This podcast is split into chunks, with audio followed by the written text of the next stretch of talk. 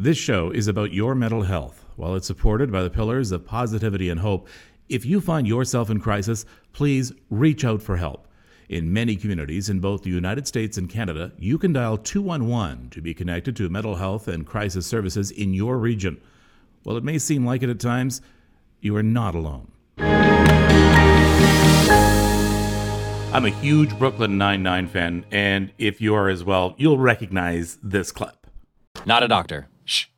Fremulon. That's the calling card of Fremulon, the production company responsible for the show. I actually wish I had come up with that tagline before them and put it on the end of all my podcasts. I'm not a doctor or even a therapist. I'm a guy who lives with depression and just happens to have a platform to get the word out that mental health is something that it's okay to talk about. Well, for years, I've been a fan of my guest, who also is not a doctor, but also has helped so many people living with depression using his platform. My guest, Michael Landsberg, sick, not weak, right now on The Happy Molecule.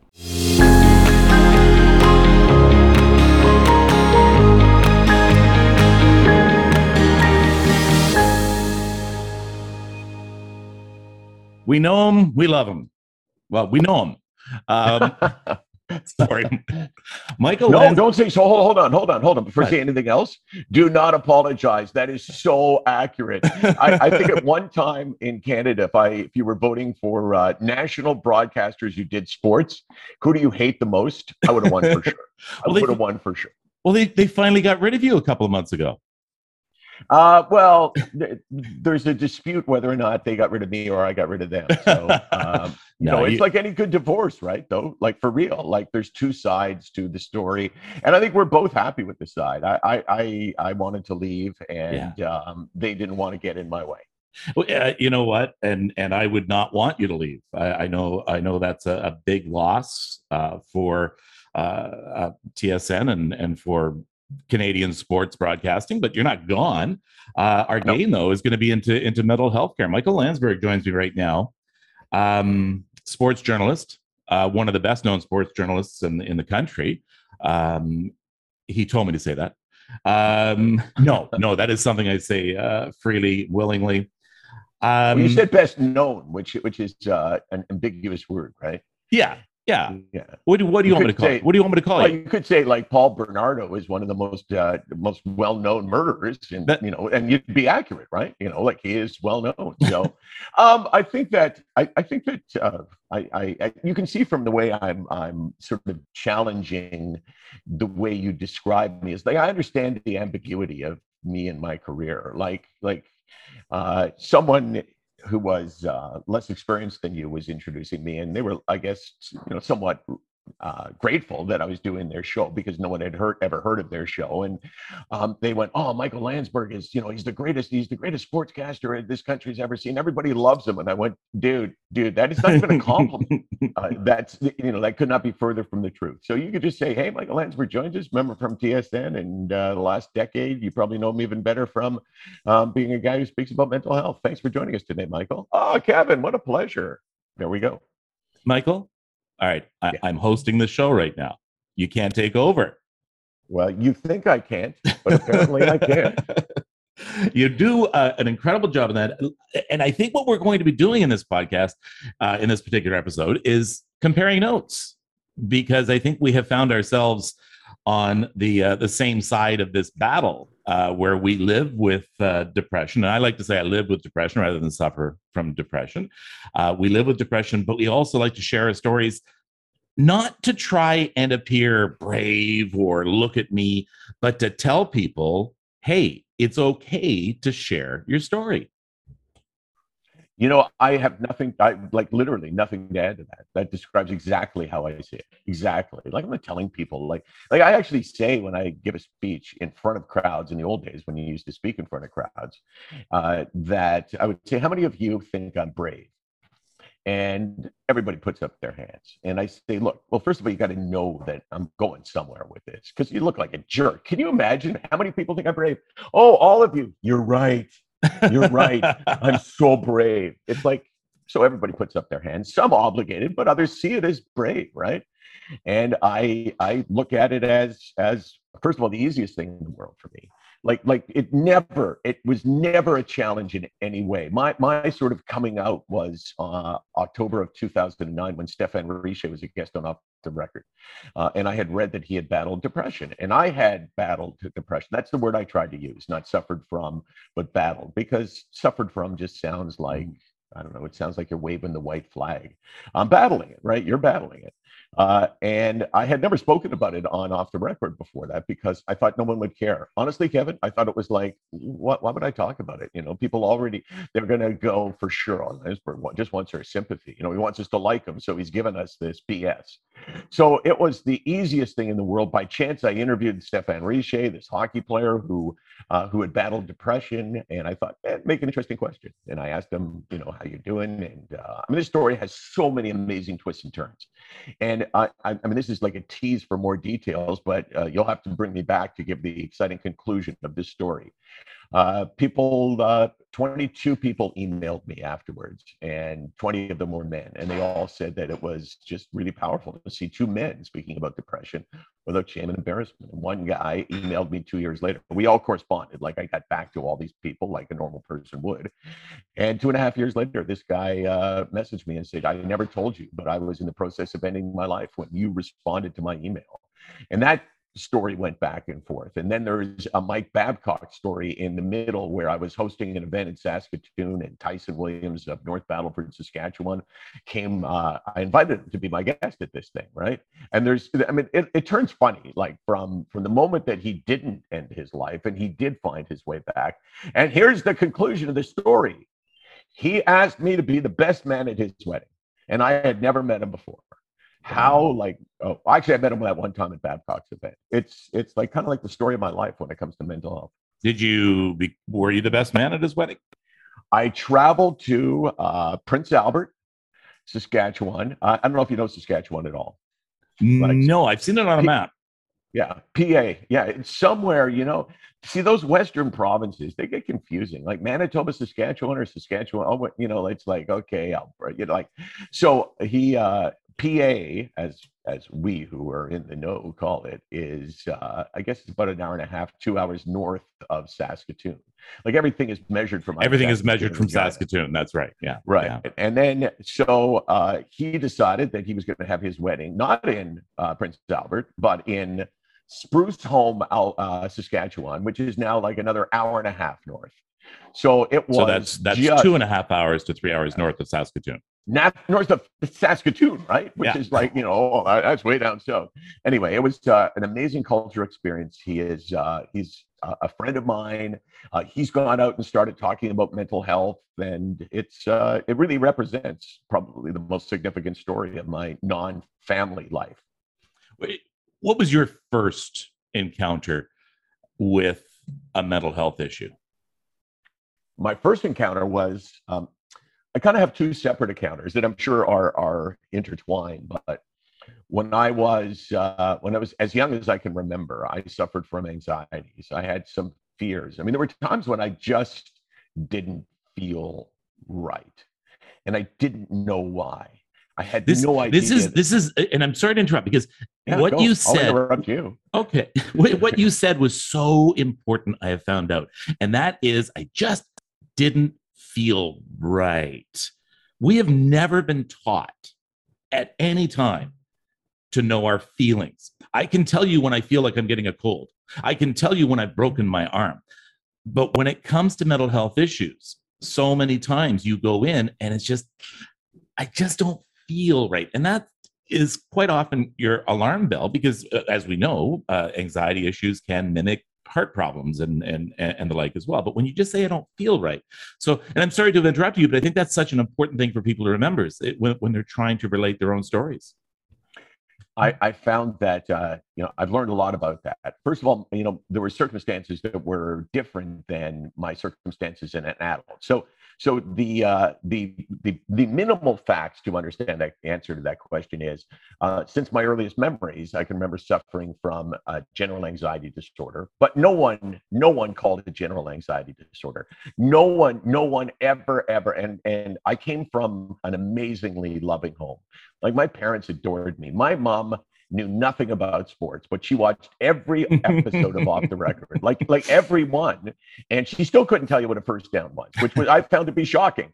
But she was a highly intelligent woman. She ran my dad's office, but my parents adored me from the time I was born and would have done anything from me for me. Um, but I had just no idea what was wrong with me. I just I, I and it it I, I never put it together that oh I have anxiety. Now, I did know I had anxiety over, uh, I had something called emetophobia, which is fear of throwing up uh, which is not as uncommon as it sounds yeah. if you haven't heard of anyone with it. But it's not just like, oh, I'm afraid to get sick. It's I'm afraid to be around other people who get sick. I'm afraid to see someone get sick.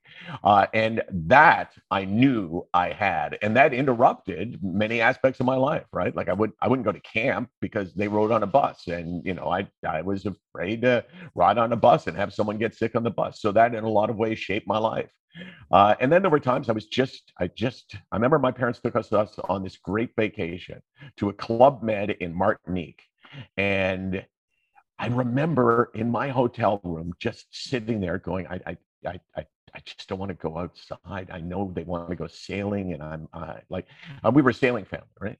So it was it was just this bizarre acknowledgement on my part at that point that i just i was just too nervous but i didn't understand the whole concept that this nervousness that is not specific to one thing but this blanket nervousness actually had a name and had an illness and had you know unfortunately or fortunately now had treatment. So that was when uh, anxiety um, kind of first hit me. And then 24 years ago, actually, the year we started off the record, I fell into um, what I did not know was a deep, dark depression. I did not know because I'm sure um, everybody experiences, well, everybody experiences everything differently, but it's something like uh, severe depression manifests itself in, and arrives in different ways. And for me, Kevin, it was a tiny change that happened to me every day that I didn't know was happening because it was such a tiny change. It's it's like cells down to that level are being replaced every second of your life. Um, but they're so small, you can't feel them being replaced. And those cells depart and other cells come back. And before you know it, you've been totally replaced by someone else, and you do not want to be that person. And it was this awakening one day, which was holy smokes. What is wrong with me? Why am I such a different person than I was? Why am I looking to isolate myself? Why have I started to say no to things that I would always have said yes on? Why am I going to an airport and sitting in the corner of a departure lounge by myself as opposed to sitting between people and saying, "Hey, how you doing? What's going on? Where are we going?" That kind of thing and it took me probably six months of uh, of being this different person to be aware of it how are you now? How are you today? Honestly, today I, honestly. Yeah. Hey, first of all, uh, everything that I give you will be honest because guys like you and I, unless you have an education I'm, I'm not aware of, it's not like I'm, we're not doctors, right? You know, like what do you have to bring people? And I, I am going to answer that question for you. Uh, you have to bring people personal experience. You are speaking from the inside out, not the outside in. You understand this illness the way people you're talking to understand this illness, and that's hugely powerful. Hugely powerful. So how am I today? I am uh, I, am on medication. I've been on medication since my last fall into the deep dark hole of depression uh, in 2008. I had been on over the previous 10 years. I'd been on four different meds, went off each time, relapsed each time, went back on. Uh, I went on escitalopram, uh, aka Cipralex, in 2008 with Wellbutrin, and I've been on that same uh, combination of meds uh, since that point. And my answer, when you say, "How are you doing?"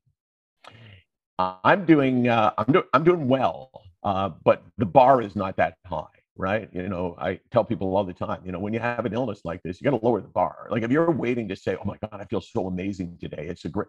If that's like what you expect to be, then your uh, expectations may be unrealistic. I live my life between a four and a seven.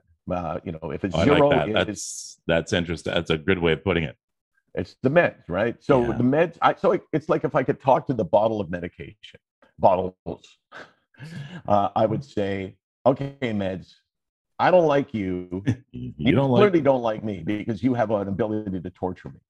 But here's the deal we're going to make. If you take out the bottom, so if zero is the worst day of my life, uh, m- uh, mental health wise, where I'm just, I'm just incapable of uh, feeling any joy. I just, I just want it. I just want the day to end. Forget about my life to end. I just want the day to end. If you take away the zero, one, two, three, I'll give you the eight, nine, ten. And 10 is not euphoria. 10 is the ability to experience euphoria, right? Because you know, like like normal mental health is not feeling amazing all the time. It's being able to feel the circumstances around you, right? Mhm. So I live between a four and a seven, which I can accept because I've lived uh, at a zero for a year and a half. So that's uh, that's kind of where I am right now. I can accept it. Uh, I wish I wasn't on medication. I give up a lot to medication. I dislike medication, but I need the medication, and I've learned to I've learned to love the thing that I hate the least. I hate the medication less than I hate the illness.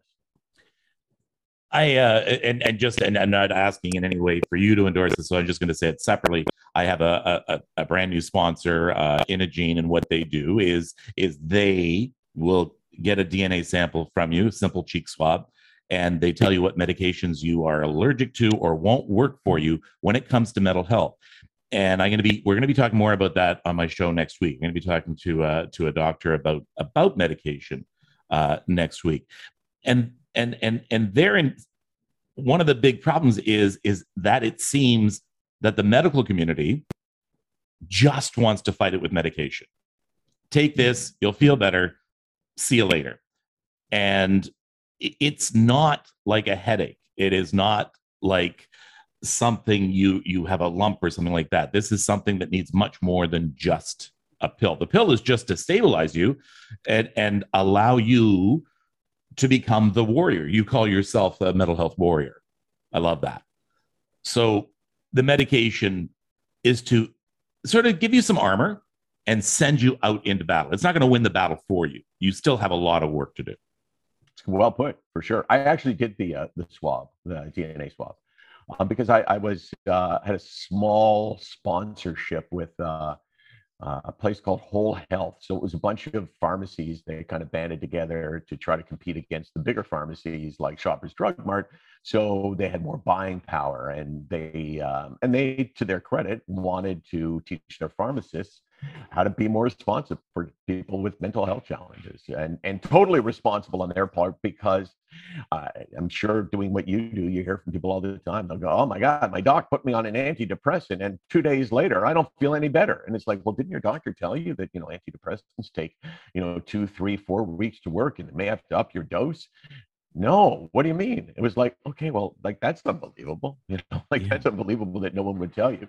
So I, I'm a believer in. Uh, I, I, as I said to you, I dislike medication, but I'm willing to go with what I dislike because uh, because it helps me uh, more than it hurts me. It's kind of like, you know, chemotherapy. When you know, you know, God forbid you have this illness that needs this horrendous treatment to uh, to keep you alive. Do you like chemotherapy? No, of course not. You hate it, but you hate the idea of dying more than you hate the chemotherapy. Do I like the drugs? No, but um, do I like them more than I like, you know, being in my bed, thinking to myself, the only purpose of getting out of bed is to get back in bed tonight? Absolutely. And uh, I tell people this is like, I think so important is like people talk about meds. I don't believe in medication. I go, well, you know, if you don't want to believe in God, then don't believe in God. But medis- medication is not something you believe in. You know, if you're sick enough, you got to leave everything on the table. You got to say, oh, look at that. All the medications are there. And oh, there's uh, magnetic, magnetic stimulation. Oh, S-ketamine. You know, that, that thing just showed up. Wow. And are those mushrooms over there? Oh my God, is that a holistic treatment? Oh my gosh. You got to leave everything on the table because that's how sick you are when you have that. Sick, not weak. Let's talk about that that phrase. Let's talk about that website. Uh, tell me why sick, not not weak. Well, I, I mean, I was giving a speech. So 2009 was uh, when I first started talking about this, with no anticipation, as I told you, that I would have any impact. So I'd like to tell the story by saying, you know, in 2009, I realized there was a world of hurt out there, and people were in pain because they felt the stigma of mental illness, and I decided I was going to, you know, help them with it. No, it's just me asking Stephane Richer a question I thought would be interesting to the audience, right? I was interested in his answer. And then by adding uh, a few things, uh, I heard that there's real value. And somewhere around the line, along the line, you would have had a reckoning as well, where you went, wow, I did that just by talking about it. So uh, I was giving a speech. Uh, it was at Mount Sinai Hospital in Toronto, and I was giving a speech, and uh, it was in a lecture hall. So I was at the front, and you know, this is the med school part, and there was these, you know, stadium seating, and uh, jammed, uh, Kevin, just jammed to the Yeah, everybody. People- oh my god! Yeah. Everybody in Toronto wanted to hear somebody speak about their mental illness. So I said, you know, this would be a better discussion. And this was early on for me. I said this would be a better discussion if if someone would debate with me, like we know that people don't perceive mental illness and physical illness as being, you know, being the same. Uh, we know that's out there, and you're not going to offend me. So, like, raise your hand if you think that fundamentally there's a difference between um, something like heart disease and something like depression. I don't mean what causes them. I mean in in their seriousness and how we look at it. Uh, and one person put up his hand, so I said, "Oh, thank you." So we started debating back and forth, and uh, he was he said look i just don't think that um, you know someone with depression is sick like someone with heart disease. And i said okay you know i'd like to respect that because that's what people think. And we debated back and forth. And at the end i said just something to think of that you know i'm sick but i'm not weak. And the way you've expressed mental illness is that it's a weakness. And i'm here to tell you that that this is not a weakness that it's not self-inflicted that it's not something we've allowed to happen to ourselves. And it's not something that we can will away by the strength you imagine you have. I kind of call it the arrogance of the healthy brain right? Oh people who've never been through it some of them would go oh you know i've been through depression just like kevin but I didn't need to come out and tell the world that. I didn't need to leave my job. I didn't need to uh, um, to go on medication. I don't I don't know what your history is. I just sucked it up and said, you know what, Jim? I'm referring to myself as Jim. You know what, Jim? It's not going to take us down. We're too strong for that. And that's where I think the stigma is. So sick, not weak. And uh, I encourage people to check out sicknotweak.com. What are Yeah, they going to What are they going to find there? Uh, I think well, they're going to find a lot of me, uh, and they're going to find a lot of uh, they're going to find a lot of different stories. We publish stories uh, every day um, from people either that write for us, meaning, hey, I got a story I'd like to write, or um, stories that we steal from uh, other really good websites that have stories that relate to mental health that tell important stories. I do a video blog most days, the Daily Lands blog. What a great title! It's all downhill, by the way, after the title. The title is magical, and then it's let's watch Michael talk for two out two minutes and less than two minutes and twenty seconds, uh, and watch for uh, watch for us uh, on social media. I think that's one of the most powerful places a guy like me can hang out on, uh, especially Twitter, where you know you can tweet. Like I'll tweet after this. I'll tweet, "Hey, I was talking to a new buddy." Uh, Kevin Frankish, and I was going to say we were comparing, you know, battles, but he didn't tell me anything about his battle. I'll tell Uh, you. but I, yeah, I want to you. hear. But I will, I don't but know. I keep don't know how long. Uh, I don't know hey, how long- at, at Hey Landsberg, by the way. Is it at Hey Landsberg? Have I got it right? It is. Okay, so Twitter at Hey Landsberg, and the guy will answer you. He has nothing else to do. Nothing else. He's out of work. Yeah, well, you know, uh, or maybe I'm doing things, Kevin, that go against my non-compete agreement with TSN. That I, if Hmm. I said it on the air, I would be in a lot of trouble right now. maybe TSN, you should be looking. But is- what I'm doing? But is a podcast on the air? Does that That uh, was hmm? disputed. The non-compete thing, um, which Yeah. all broadcasters have, you know, Yeah. non-compete. Uh, uh, podcast is not written into uh, into. They were they were good with me, so like I have nothing but complaint. You know, like when OTR was canceled in 2016, they could have said, "Okay, Michael, you know, you had a great run at TSN. You did Sports Desk. You did this. You did that. I could list all these things for you if you'd like them in the future." Um, but you know, like everybody has a, a you know a, an expiration date. Uh, and I, w- I, I wouldn't have thought oh my god i can't believe they don't give me a chance you know like 25 years that's all i get or whatever it was. Uh, but they i think in a lot of ways created this this job for me to uh, host morning radio in toronto. And for that you know i'm very appreciative. And like i said they could have just cut me loose and uh, no one would have said, "I can't believe that," you know, that you get rid of Landsberg at this point. So um, good for them. I, I have a story similar to yours. It was 2006 on the air. I didn't feel right. Just didn't feel right. And the only thing I thought is, I have to go home. I have to get out of here. I don't know what's going to happen to me here on air, so I have to go home. And I did. They, they went, "What?"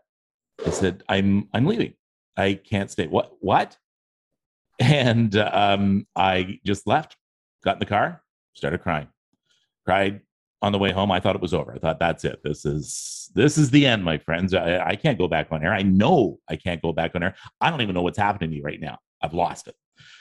Um, I, I have to commend Tina Cortez, who was the uh, news director at the time, who called me and had just said, "Hey, it's okay.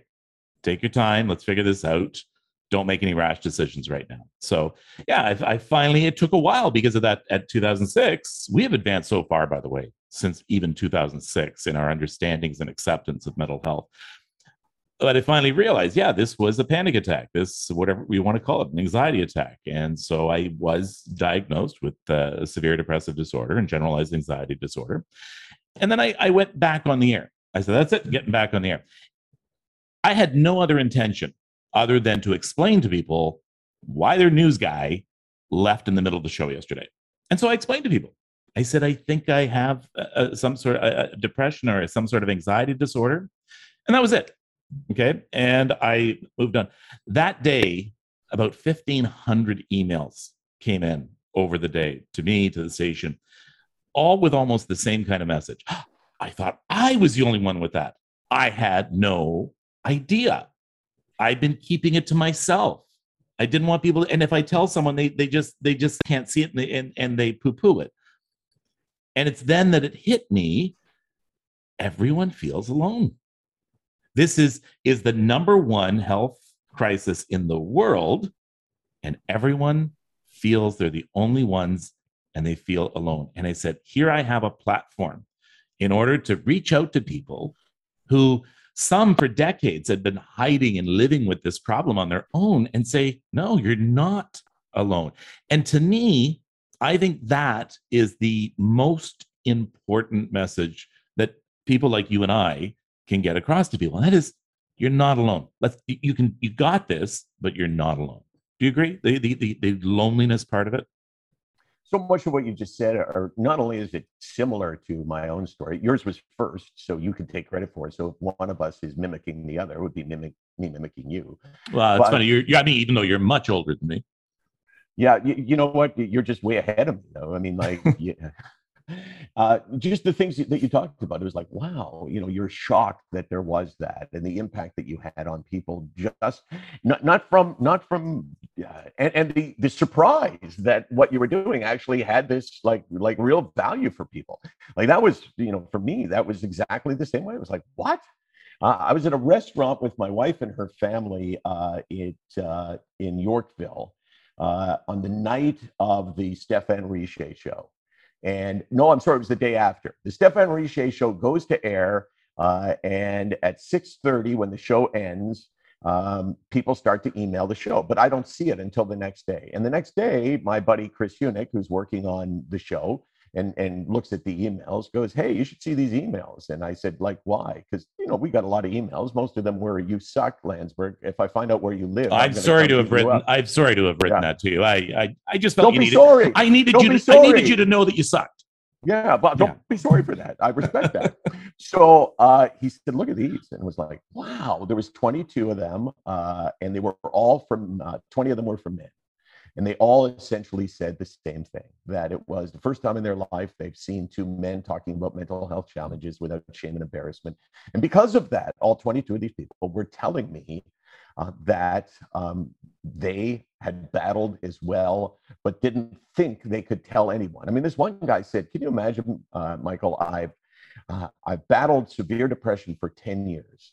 My dad battled severe depression all of his life. My dad drank all of his life. My dad never smiled once. We all knew that he was sick. We all knew that he had to try and get help.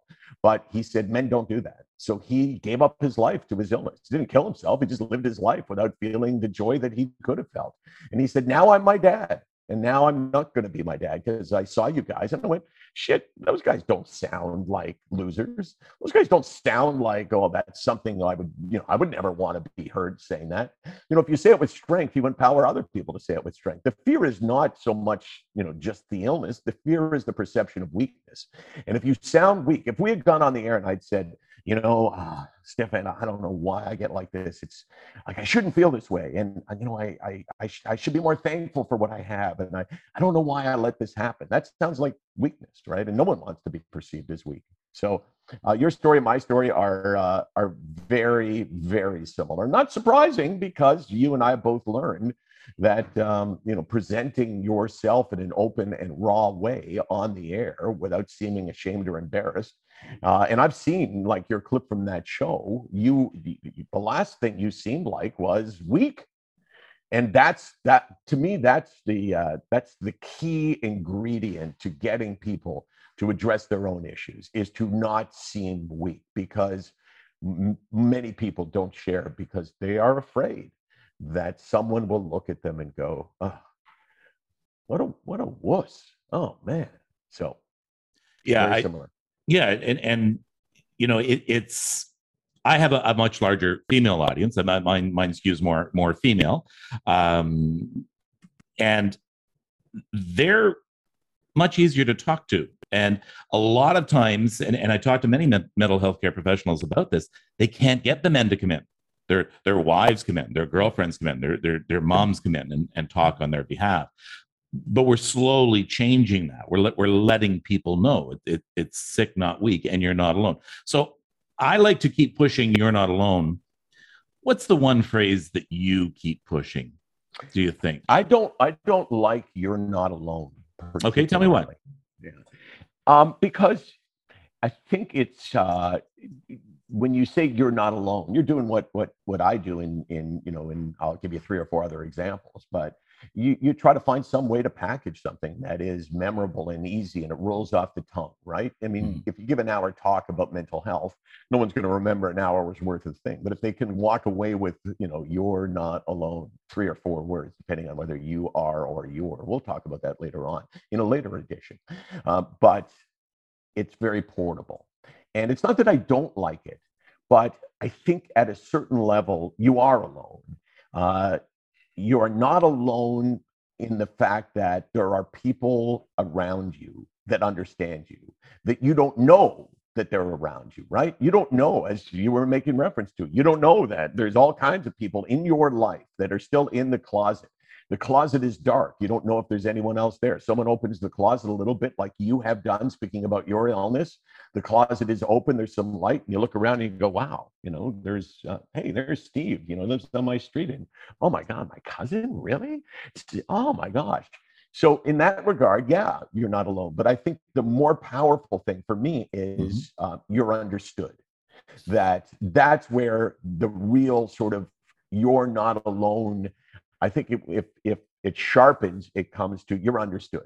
I mean, you're still fighting this four o'clock in the morning. You're still by yourself, right? You, you know, you're lying in your bed and you're having, you know, a panic attack, or you know, the alarm goes off. You haven't really fallen asleep, and you you know you got to get out of bed because you got a job, and you know you got to go do your job, but you're thinking, oh God, I just don't I just don't have the strength to fight for the next 12 hours. The only reason why I'm getting out of bed is so it'll be closer to the time I can get back into bed. And um, it helps to know that this is not your laziness, this is not your choice, that somebody understands you. That's kind of the way I look at it. Very similar, but um, so you're understood. Um, Sick Not Weak, obviously, uh, all you know, uh, like uh, the name of our foundation, obviously, is is a statement as well. You know, I'm sick, not weak. because uh, I do really believe that the the stigma arises from the the perception of weakness. Right? People don't want to be seen as weak, so they don't want to talk about it, and people see others as weak uh, because they have this illness, and people are afraid for that. Uh, we got proud of the shower. Um, this is on a bad day when you're thinking, gosh, I'm just having so much trouble getting out of bed and doing anything. You got to be proud of yourself when you do something because the you know recovery from severe depression is not an all or not an all or none it's a it's it's a process right and you have to celebrate victories along the way because it encourages you to take the next step and celebrate another victory so be proud of the shower even though if you went to work and you said hey everybody i'm so proud of the fact that i had a shower they would look at you like who like who would say that but you know who would say that is a guy like you or i who would be looking at it and thinking, okay, well, I, this was really hard for me. So they're proud of the shower. Uh, do you swear on this on this podcast? Uh, no fucking way. Okay, well put. Um, so I got a thing called "fuck the walk." Fuck the the walk is the suggestion that people make to you, Kevin. Um, hey, Kevin, I know you have depression. Are, are, you, are you getting outside? Are you going for a nice walk? You ought to take a nice walk which is something that someone who cares about you would say, right? Because they mm-hmm. want you to get better. So they're making suggestions. But the walk is a terrible suggestion. And as a result, it represents something many of us hear and all of the other terrible suggestions.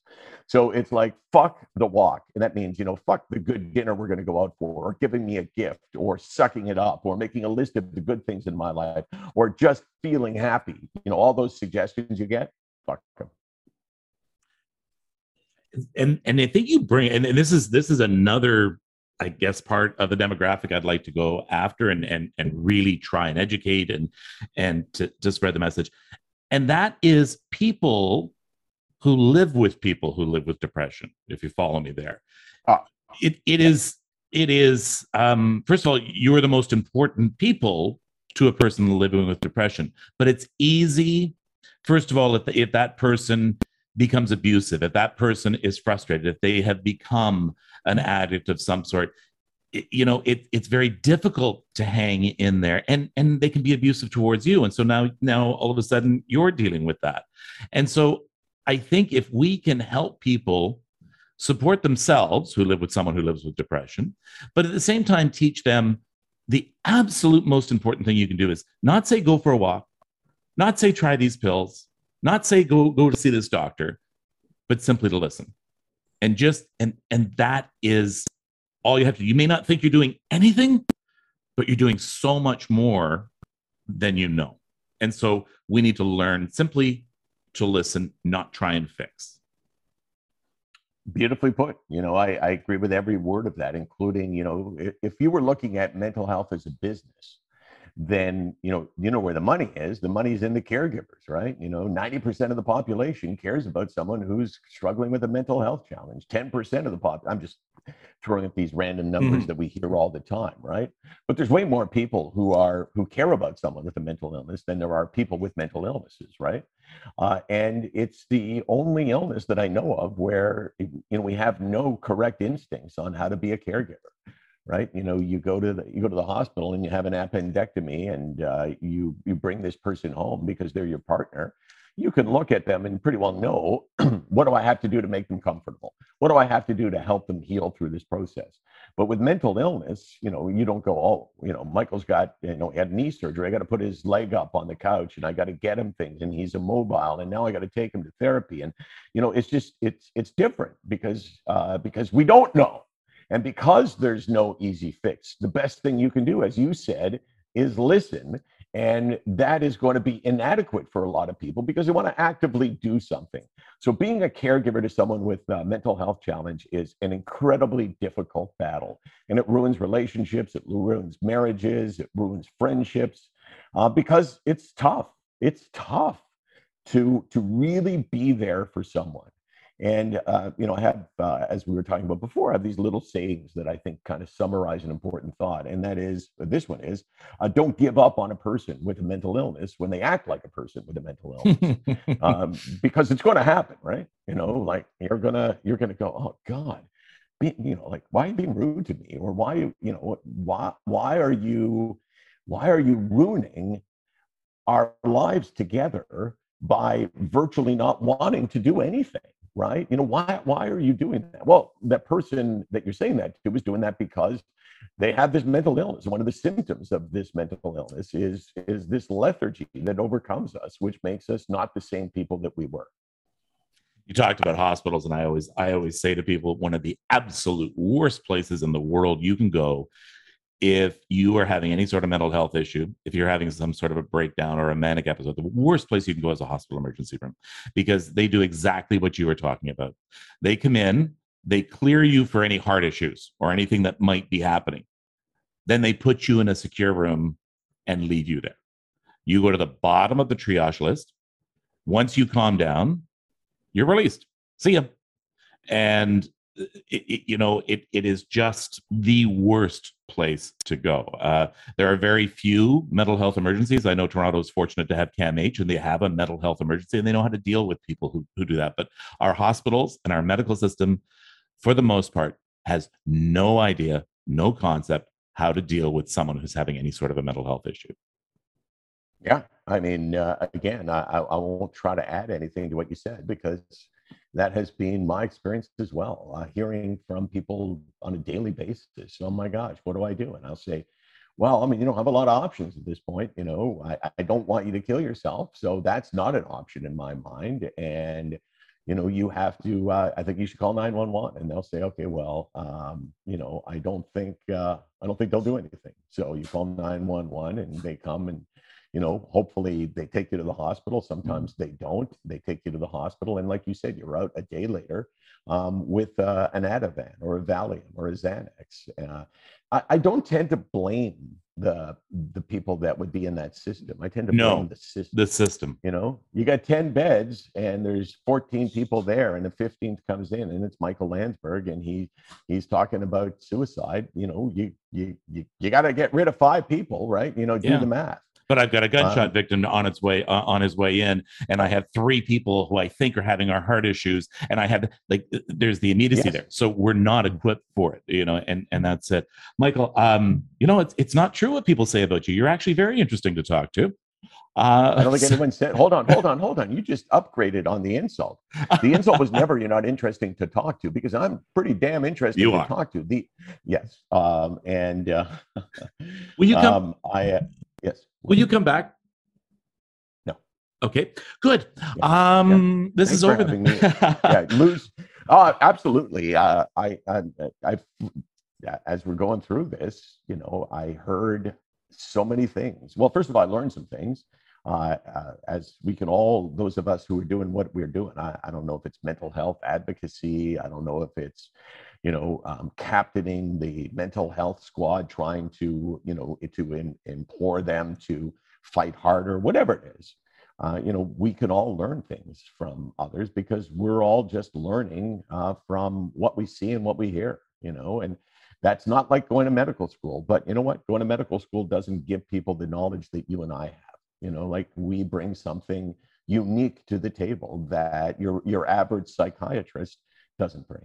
Well so it, yes i come back in a heartbeat. I do it this aft if you want it. Okay. That's good. You're on. Um yeah. but yeah oh, wait, and, wait, and, nfl oh. i gotta pretend like i still care about the the the solution to mental health has to be a community solution. So doctors and nurses yes. Frontline we need to better educate our our police officers, uh, uh, EMS and, and and firefighters when when they're arriving on a scene somewhere dealing with someone. We need to we need to have community based solutions. We need to have business getting involved and corporations getting involved, and we need people like you and me just to help spread the word. So it is a it, more of a community solution than pretty well any other any other medical ailment. And mental health is a medical ailment. Like uh, there's no there's no division between our neck and the rest of our body. Mental health is the same as your as your overall health. So we we shouldn't partition it. What are what are some final words of advice that you might want to give to someone? There's going there are and you know you know there's going to be someone who's quietly listening yeah. and they've had a down day or they've been in a very dark place. Maybe they're they're in a dark place now. Say something to them. And I'm putting you on the spot right now. Take no, take no, no, no. You're not. Oh, you're not. You're not putting me on the spot. Um, it's a matter of like which of the 40 important messages do I want to Yeah. think about. Um, I, you know, I would say that uh, the most important thing is self-evaluation and self-awareness. That um, you you need to look at yourself and say, "Am I okay?" Uh, and the usually the quick answer is yes, I'm okay. But if you look beyond the surface, ask yourself this question: Am I who I was? Do I still experience the things in life that I used to experience in life? Do i when i when i go for something that i refer to as the basic joy test like you saw me drinking coffee that's basic joy for me. My daughter made me this cup of coffee handed it to me and i, I felt i felt some joy when i took a sip right? Know i wasn't like oh my god i can't stop the show i'm drinking coffee. Oh it's just like this little little thing that makes us human right? And um, when you lose that you lose almost everything else in your life including the will to get out of bed and sometimes the will to live. And you owe it to yourself to answer that question Am I me? And if the answer is no, then go for help because you owe it to yourself. And because most of the time there's help out there. Not all the time, you know, this is not false hope. Oh, don't worry. You know, like I know you have a cough and you probably have, well, it's a bad time for me to be saying that, but because it's ambiguous with COVID. But, you know, if you had this cough and a bit of a fever, you'd go to your doctor two years ago and they might say you have pneumonia and they give you antibiotics and you get better. That's not what this is. It's a process and it can be a really difficult one, but you got to start the process. Ask yourself, am I me? Well said. And if I could offer a great place to start, and this is where I started back in 2006, by the way. Mooddisorders.ca. Let's see if we can see there. Uh, mooddisorders.ca. anything. Yeah, well, it's there. Trust me. Mooddisorders.ca. They have a section called Check Up from the Neck Up. It's where I started. It's where I got my first answers and my first direction. There are so many sites uh, from the Canadian Mental Health Association, from CAMH, from there are, are so many sites. There's digital online therapy. More and more things are coming on board. I would suggest sicknotweak.com is another place to go, michaellandsberg.ca, or at Hey Landsberg on Twitter. Thank you so much for this time. Uh, it, it has been incredible. Uh, and I thank you for what you do. Uh, you're a trailblazer uh, in this in many ways. And, and I really thank you for the direction you chose to go in with this. Yeah, as do I you, and as I would add that um, you're welcome for uh, for doing this, but also, you know, there's this is as you would say, this is what I do, right? You know, this is uh, an hour to talk to someone who's more educated on the topic than uh, than almost anyone that I've talked to, right? I mean, you see the the beauty of what you and I have, uh, besides the the fact that the illness sucks so much, is that you know we have spent our lives as broadcasters learning to get information from our heads to our mouths and out and that's an important dynamic that doesn't exist for a lot of people who who are not comfortable speaking um, so you and i are the chosen two to go forward with this message you know it's you me and moses moses screwed up threw the ten commandments down couldn't lead the uh, tribe to israel so he fucked up so the question is will we fuck up with our message and i'd like to think no I hope not. Power to you. Good good mental health to you, Michael.